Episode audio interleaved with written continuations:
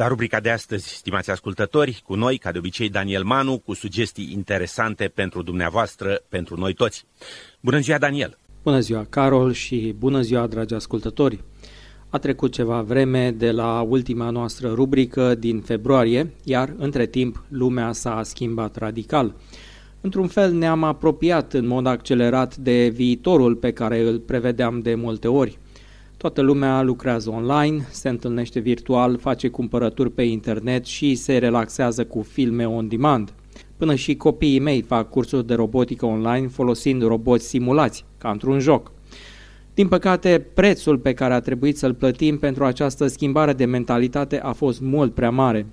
În ultimele luni, Zoom, o companie aproape necunoscută până în pragul pandemiei, a devenit una din cele mai populare platforme de videoconferință, fiind însă afectată recent de probleme de securitate la care compania a răspuns totuși printr-o actualizare a software-ului. O primă reacție pe piață a venit de la Facebook, care îi face concurență lansând noul Messenger Rooms. Această aplicație poate găzdui grupuri de persoane în cadrul conversațiilor video la care pot participa inclusiv utilizatori care nu au cont pe această rețea. Messenger Rooms va putea găzdui în curând până la 50 de persoane, fără limită de timp, confidențialitatea și siguranța fiind o prioritate, a transmis compania.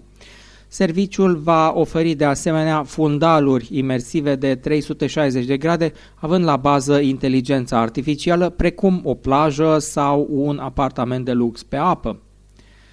Utilizatorii pot deschide și partaja camere pe Facebook prin newsfeed, grupuri și evenimente, iar în viitor va exista și opțiunea de a crea camere pe Instagram direct, WhatsApp, precum și din portalul de chat video al uh, Facebook.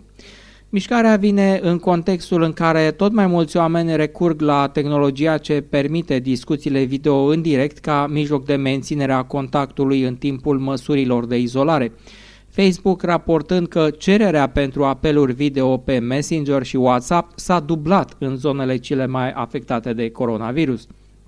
Până și Apple își va organiza online conferința anuală a dezvoltatorilor software iar unele produse, care de obicei se lansau cu surle și trâmbițe, acum au apărut pur și simplu pe site-ul lui Apple fără prea mult tam-tam. Apropo de Apple, Daniel, zilele trecute au început să circule pe internet detalii neoficiale despre iPhone 12, viitorul model de telefon inteligent. Într-adevăr, iPhone 12 Pro ar putea fi încă un salt important pentru această familie de produse, acesta oferind un design nou, îmbunătățit, precum și sisteme noi de camere, display-uri, 5G și chiar baterii îmbunătățite. Care e deci bursa zvonurilor? În primul rând avem de a face cu un ecran de 120 de Hz Apple nu este tocmai străină display-urilor cu frecvență foarte înaltă. Încă din 2017, tabletele iPad Pro au um, început să ofere ecrane LCD de 120 de Hz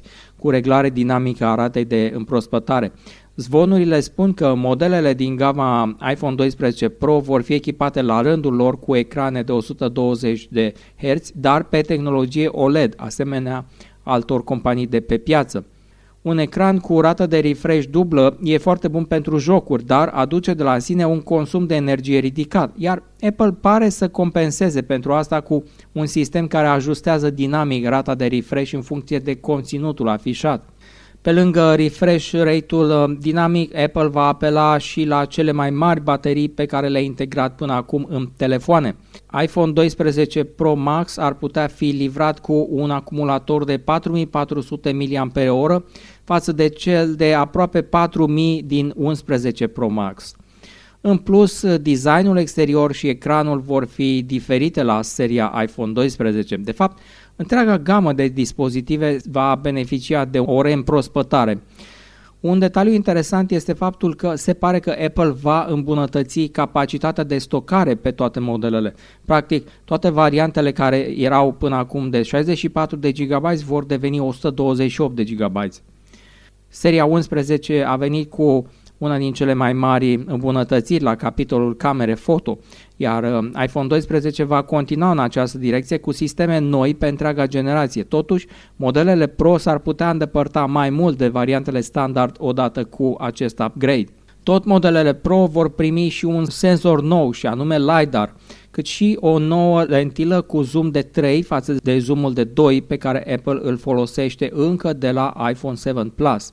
Chiar dacă vor uh, oferi îmbunătățiri semnificative, modelele iPhone 12 nu vor fi cu mult mai scumpe decât modelele precedente. Modelul de bază va fi, se pare, chiar mai ieftin, în timp ce restul gamei va fi cam la același preț, cel puțin în Statele Unite, prețurile situându-se între 649 și 1400 de dolari americani.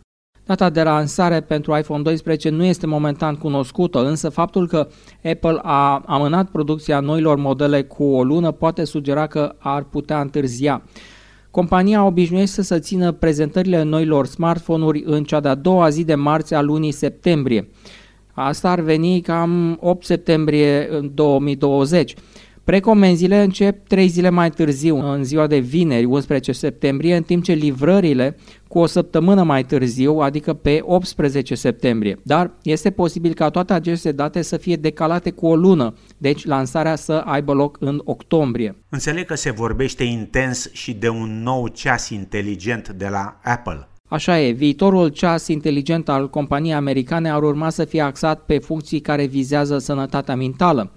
Analistul John Prosser a anunțat că Apple Watch ar putea avea un senzor care va putea descoperi din timp declanșarea unui atac de panică.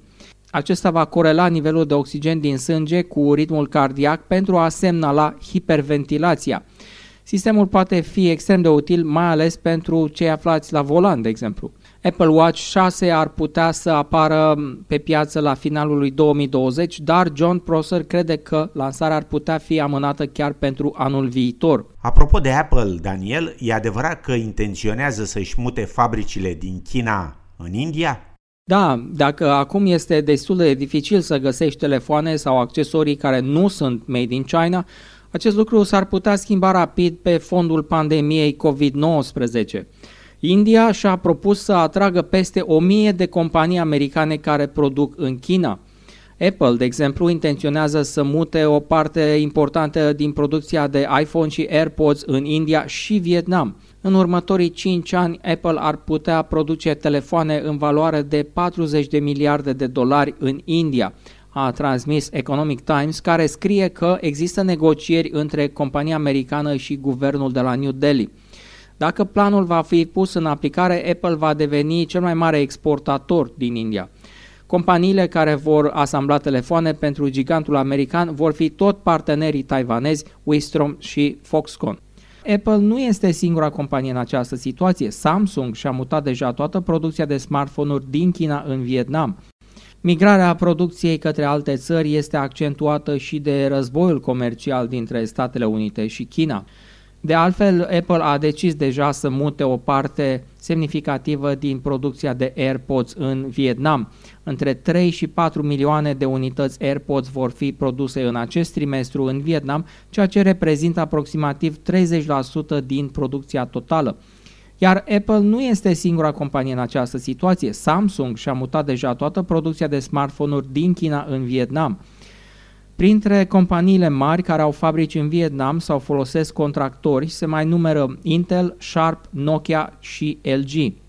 Țara exportă deja electronice la ora actuală în valoare de peste 50 de miliarde de dolari anual. Foarte interesantă modificarea din balanța comerțului internațional, Daniel.